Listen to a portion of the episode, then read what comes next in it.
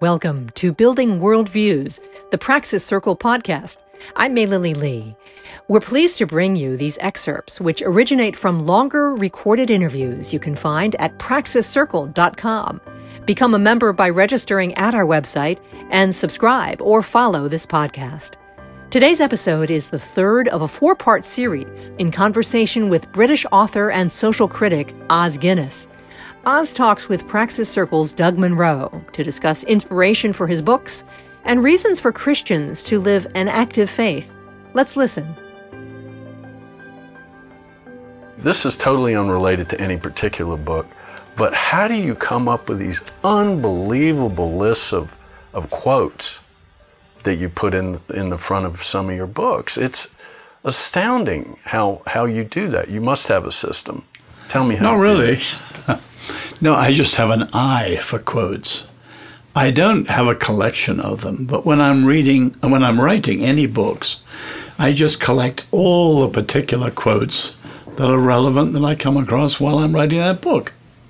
Now, with uh, Carpe Diem Redeemed, which is on time, as you know, I found so many of the quotes were so deep and reflective that I said to myself, they're worth the price of the book. And many people in that book just read the quotations. And just to read 12 pages or whatever it is of quotations, you have a whole historical reflection on time. For many people, that's better than the book itself, which is fair enough. And I meant it to be like that. No, you have you have a knack for that, and it goes back to the the other the beautiful coffee table book you did on Western Civ, where you you put all these little case studies all the way through, and it's it's just very. I can't remember the name of it, but uh, that's one of the ones. Invitation to the classics. yes, invitation to the classics. That's that'll be in print uh, uh, for a long time. I think. Uh, I don't know. Um, so uh, so this question is not about a book. Um, but it's about. I remember the Trinity Forum under when Luther was was head. You were probably there, um, James Davison Hunter introduced his book to, to change the, uh, the world. Um, and um, Roger Scruton got up, and, and, it was a little controversy going on there. Um, what has happened? I, I, think it sets a little bit of context for your writing. What has happened to that discussion uh, that that Hunter threw out there? Would you say since then? Does that question make sense? Um, I'm not fully sure what all you have in mind behind it, but okay. James Hunter's a good friend of mine, yeah. and of course he's a brilliant scholar. So he went as far as he probably could as a Christian scholar in that book, and he called for what he termed faithful presence. But many of us thought, while we understood what he was saying, that doesn't go nearly far enough. Because our Lord Himself was not just present, he was active, speaking, healing, delivering, driving the money changers out of the temple, and so on. And we need more than presence today. And presence gives people the excuse of just being faithful Christians and keeping their heads down. You know, I meet a lot of people in this country who say to me, well, my model is the early church. They were faithful, shared their faith with their neighbors, but what could they do? And I said, that isn't the model. The early church was under the imperial dictatorship of Rome, whereas the American Republic, based on the Hebrew Republic, the essence of a covenantal system is the reciprocal responsibility of all for all. Love your neighbor as yourself, and so on. In other words, every Jew responsible for every Jew. So we, the people in America, every American should be responsible for the whole of the American system. So no citizen can just keep their heads down. Every citizen should be caring for the whole republic, whether they're Christian or atheist or whatever. So a lot of Christians are faithless in the way they're not engaging as salt and light today. And the scandal of the American church, and I use that word advisedly, this is the one church in the Western world where Christians are a huge majority. They're not in England. They're not in France. They're not in Germany. Here they are. And yet we have, take our friends the Jews, and I mean our friends, 2% of America, but they punch well above their weight intellectually, financially, culturally, and they always have. Whereas Christians, who are a huge majority, and they're called by Jesus to be salt and light, are ineffectual. It's a scandal. And too many Christians lack a Christian worldview in terms of engagement. And that's part of the American problem. So I, I want to that set that set a nice stage. I didn't phrase that question well, but um, for just giving us your themes and sort of the reception to Renaissance, the power of gospel in dark times. I felt like that was a beginning of, of what you've written since, Call to Evangelism. Um, could you comment on that book and, and the reception? Renaissance is one of my favorite books, but it's not been picked up widely except by the few. Because I think we've got to see that as salt and light, as a creative community, Christians should be culture forming. And when we're not retreating from the world, nor are we surrendering and accommodating to the world, we're in a cultural tension with the world, which makes us a creative minority. And that's the idea of Renaissance. We should be the salt and light today, renewing Western civilization. So that's one of my favorite books, but sadly not picked up by some of the others. And I wish more people would read that one. It's a more constructive book. Well, you, you've answered in, in your words something that you may have gotten from one of my questions was it, I felt was a little confusing. I think I even gave you a page number about that, and that was did you want us to be engaged in the public square uh, and how in culture and politics? I know the I know you well enough and read everything. Uh, that the answer is yes, but that was a little confusing in there. And do you know what I'm talking about? Or not? I didn't really understand why you're confused. Yeah, yeah. Everything okay. in me is constructive It could have been just me, me as a reader. Uh, yeah, my own yeah. view is that both as followers of Jesus, we're engaged in the whole of our lives, but also the American Republic requires a citizenship that's engaged. So every Christian who's American, I'm an admirer of America, but not an American citizen, should be profoundly engaged. There's something worth fighting for here, which you, I don't have home in England, for example.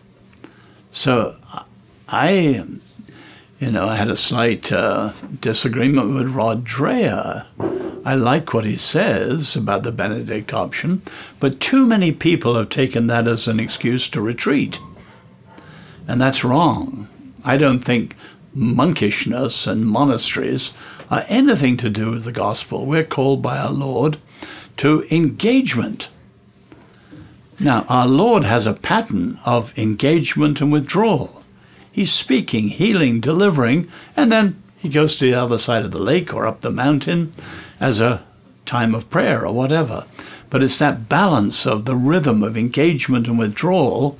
And so I'm not in favor of the monastic movement at all. And I like the Reformation idea that calling was the equivalent of the monastic movement, but it was engaged with the real world. And that's why calling, through such constructive engagement gave rise to democracy, gave rise to capitalism, and so on. So I'm passionately in favor through calling, as salt and light, we should all be engaged. I'm in 100% agreement with that, and so I, I apologize if I misread part no. of it. Um, there's a reason no, why I may have. Um, gave me excuse for yeah, no, no, no, no, no, uh, not at all. Um, so th- you kind of taught me the word modernity. Um, and, uh, you know, for Southerner, such a big word is kind of hard sometimes. But um, you're not always happy with it. So I tried to state this question in in a positive way. You could state what you what you what you don't like about it, But what good do you want to see coming from modernity after post-modernity? Because that's where we're headed. I think even postmodernists think their time is. Well, I don't agree with that either. But no, okay. what do you? Uh, well, the word modernity. What? Yeah. Modernity is confusing. You know, at the second Lausanne Congress in Manila, I was asked to speak on mission and modernity, and given 17 minutes, not very long. And I went out into the foyer, and an elderly missionary, a, a, woman missionary, came up to me. I was much younger then. And she said, I have one question. I didn't understand all you said, and I didn't uh, agree with all you said, but I have one question. Why do they ask a man to speak on maternity? People don't even understand modernity. It's a very simple word. All that our modern world means satellites and cars and television and computers. This is our world of modernity. Now, I think the point, though, for a follower of Jesus, we're called to be in the world, but not of the world. So we've got to know the world in which we're in. And our world is the world of modernity. Now, it has enormous benefits as well as costs. I'm not against it. It has benefit. You take healthcare or plumbing, which would us go back to anything before the 18th century, and so on. So I'm not against modernity, but we've got to recognize it to resist it where it's dangerous. So the problem with many Christians is they think all the dangers come from ideas, communism, relativism, secularism. These are ISM ideas. But modernity is far more than ideas. And we need to understand modernity to understand some of the real challenges to our faith. And I use the simple illustration of time. You know, we're living in a world of fast life. Where did it come from? It didn't come from any philosopher. It came from watches and clocks. That's part of modernity, our fast life. So I'm not against modernity. Now, I also quarrel with the word postmodern. Because if you understand modernity institutionally, structurally, all the things I mentioned, we're not going to be postmodern. In other words, postmodern is a word that follows thinking only. You can have postmodernism following modernism, modernism stressing reason, and postmodernism stressing irrationality and relativism. So you can be postmodern in ideas, you can't be post modernity. Short of, say, a nuclear disaster where the whole thing was blown up and we're reduced to being primitives in caves and so on, then we might be post modernity. But short of that, we can't be. Yes, I hear you saying um, not solely, but a, a, lot of it is technology, the use of technology, the use of science, the use of stuff where we're going to have to choose. We can't just always go uh, and do the next thing because it's possible. Uh, you know, that's guaranteed to fail. Um, uh, so I'm going to move. I'm going to move to the next. Go, you want to comment on that? Yeah. Or, okay. Obviously, the heart of modernity, you have the democratic state, the free market economy, and science and technology. The danger is that in a secular civilization, you start to trust these things. And in World War II, it's very interesting. You had a lot of the Christian thinkers, C.S. Lewis, Tolkien, Simone Weil, T.S. Eliot. They began to talk about what Simone, Simone Weil called the beast, or Tolkien called the machine, or Lewis Mumford later called the mega machine. You think of what Mark Zuckerberg's now referring to as the metaverse. In other words, a totally all wrapping where you have scientism, technicism, rationalism, progressivism. In other words, all these things relying on these things together, creating our simulated artificial world. That becomes the mega machine, which could be incredibly dangerous. And we believe in human nature. We are most ourselves face to face with each other, and so on. So, to create a metaverse, as Zuckerberg wants to do, will be disastrous for humanity. And then people want to move us into transhumanism. So, say with transgenderism today, you have people talk about dysphoria. Someone says, I'm feeling bad as a man in a woman's body or a woman in a man's body. But when we get to transhumanism, they're saying, I'm feeling bad to have any sort of body, and we want a technological replacement of the body. This is the world we're going to. And we bring a great contribution. We believe in humanity, incarnate humanity. Jesus, to reach us human beings, became a human being. And there's nothing higher than humanness face to face. So we've got to think carefully about all these things coming and resist them. We're going to come back to that in the end. Um, I'm going to zero in on one more clarification question, and this crops up in a number of the books. And this is about, I'm going to call it American business practice because all you have to do is go to Europe, and this, this is put in our face how tacky we are, how we have too much advertising, how we, we consumerism, we're always trying to buy the next bling, that kind of thing. Um, so I guess my question is on your attitude toward consumer consumerism, and I think my source of confusion is the only way to fix some of that is to um, legally to make things illegal, and that's that's. Uh, I'm not one of these things people that thinks markets cure everything. Okay, I, I don't think that. Uh, but I don't know what your. I, I think I hear your critique of of American business practice, consumerism. I'm personally a lot more sensitive to it and worried about it than I was, say, 20 or 30 years ago. But I want to zero in on exactly what you are saying there. Is that a question? Mm-hmm. Sure. Okay. Now, I said earlier we've got the liberal state, the free market economy, and science and technology.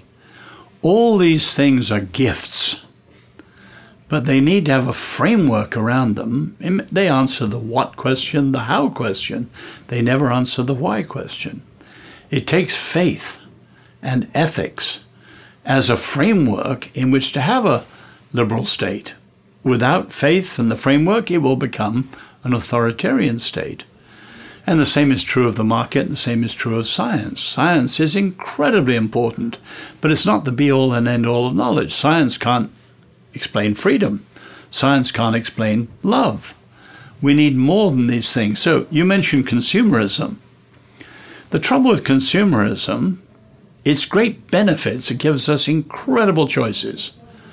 Go to a supermarket, I've got a hundred cereals and granolas I can choose from. But that attitude then enters into everything, into relationships. And I'm married to this woman, she's married to me she might find a better husband, wealthier, more handsome, stronger, whatever. Well, pick and choose comes in, and that comes into theology. You know, we unhitch the Old Testament. Who wants to? Leviticus. All those funny laws. Throw it out. One man said to me, I put a big dollop of love on my plate, but then he said, Hell, hell no. In other words, consumerism's not wrong but it gives a pick and choose mentality, the church of your preference. Yeah, the preaching's too long, the preaching's too short, the music's too classical, the music's too contemporary.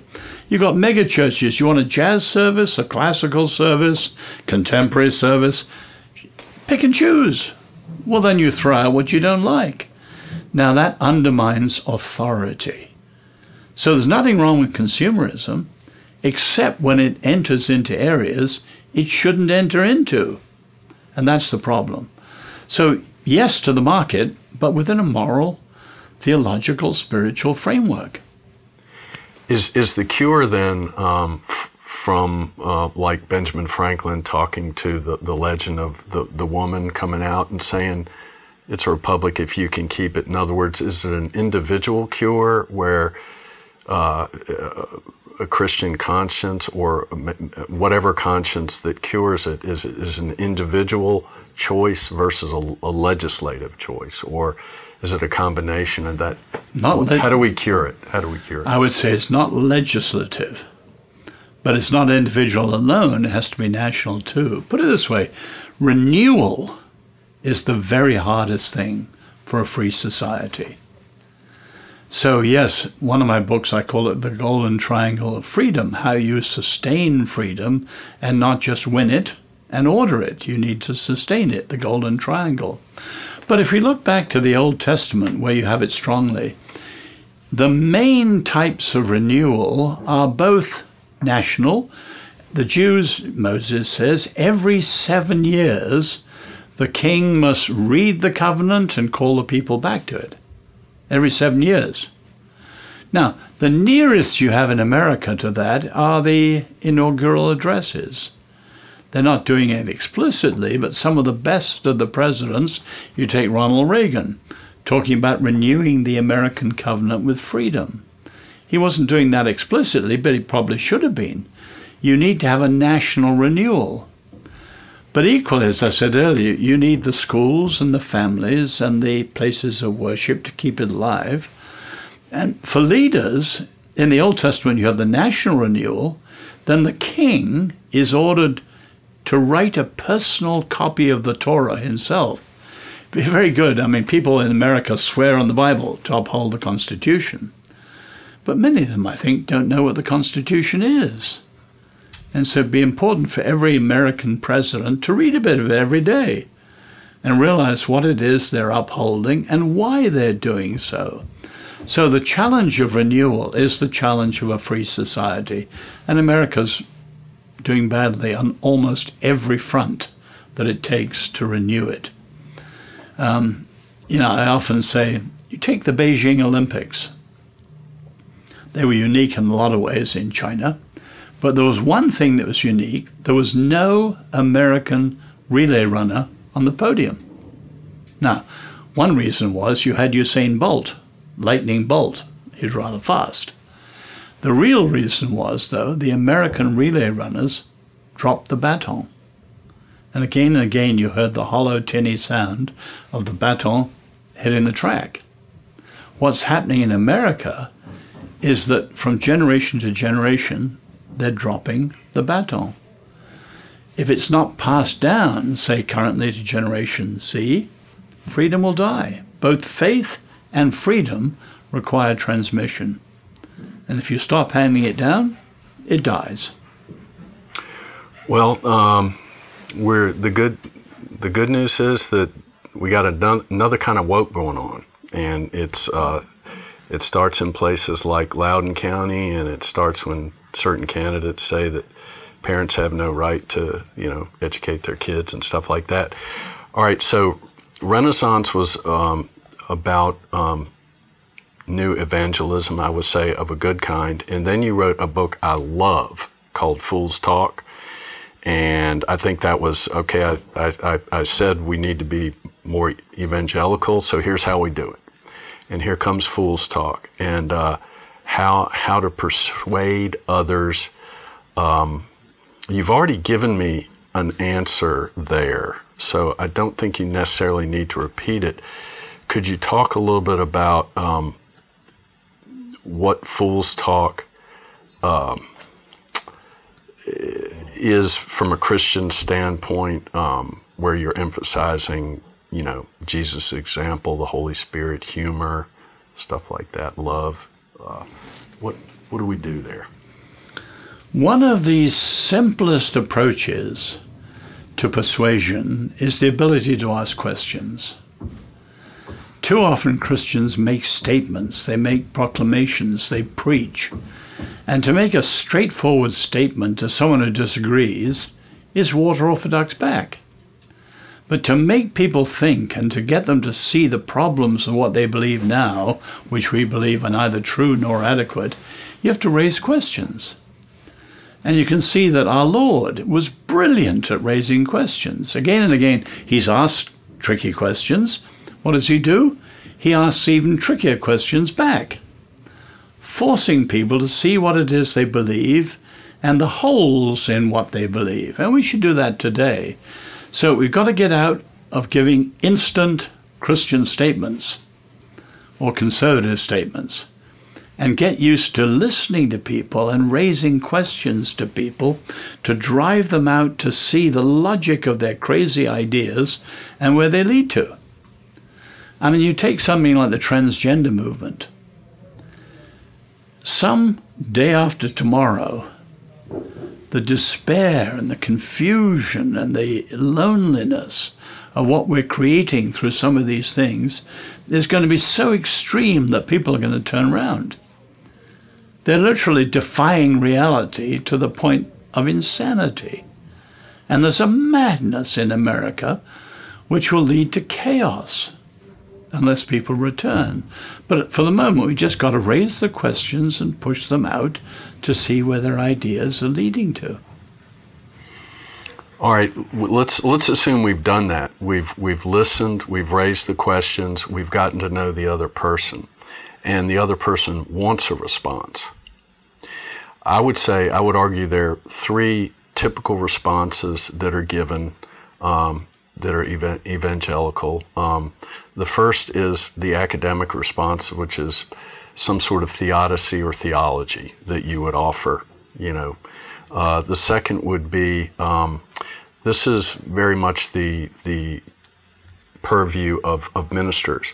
People have personal problems. They have personal needs. They have difficult things going on in their life where you bring the gospel to that person in, in an effort to help that way. And it's very effective. That's probably the most effective. But we don't want to wish problems on people. So we, we prefer every Hindus are fine, you know. But when the, when we can do that, we do it. The third, and this is one you really emphasize in Fool's Talk, uh, where you you tell people to speak from personal experience your own personal experience uh, rather than that trump brilliant arguments. Do you have any comment on that? I'm a great believer that the church went wrong when the Christian faith was made official back in the Roman Empire under Theodosius. And the church made a mistake, first of all, in crossing, in copying Roman structures, and secondly, in copying Greek ideas. Well, take the Greek ideas. You can see the importance of Aristotle affecting Aquinas, affecting Christian arguments down the centuries, which gave us the proofs for God cosmological, ontological, and so on. I don't think they work. You can't prove God, and people can just sit in an armchair and decide whether or not they believe. That is not the biblical way, and I think the church went wrong in those sort of arguments. If we look in the Bible, the Greeks put a stress on systems, systems of reason. The Bible puts its stress on stories. The Bible is a single story made up of a thousand stories in all the 66 books. There's a lot of talk today about narrative following Alasdair MacIntyre, but that's biblical. The Bible's all about stories. So we've got to engage with people. My story and the people we're talking to, your story, his story, her story, and so on. Now, that's not relativistic. So I've mentioned the sexual revolution. That's a big philosophical problem. But it boils down to the person. And with the person, it's a pastoral problem. They've become a gay or a lesbian or whatever it is for specific reasons in their family story.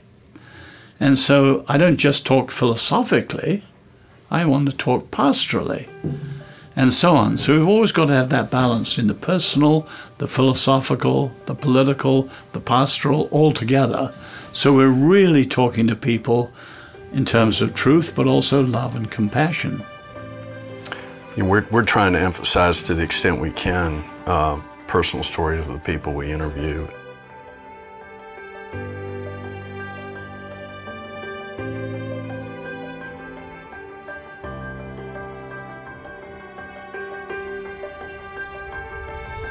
You've been listening to Os Guinness and Doug Monroe on Building Worldviews, the Praxis Circle podcast.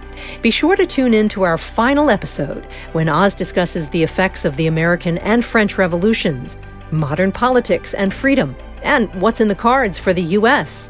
Subscribe or follow us anywhere you listen to podcasts, and visit us at praxiscircle.com. I'm May Lily Lee.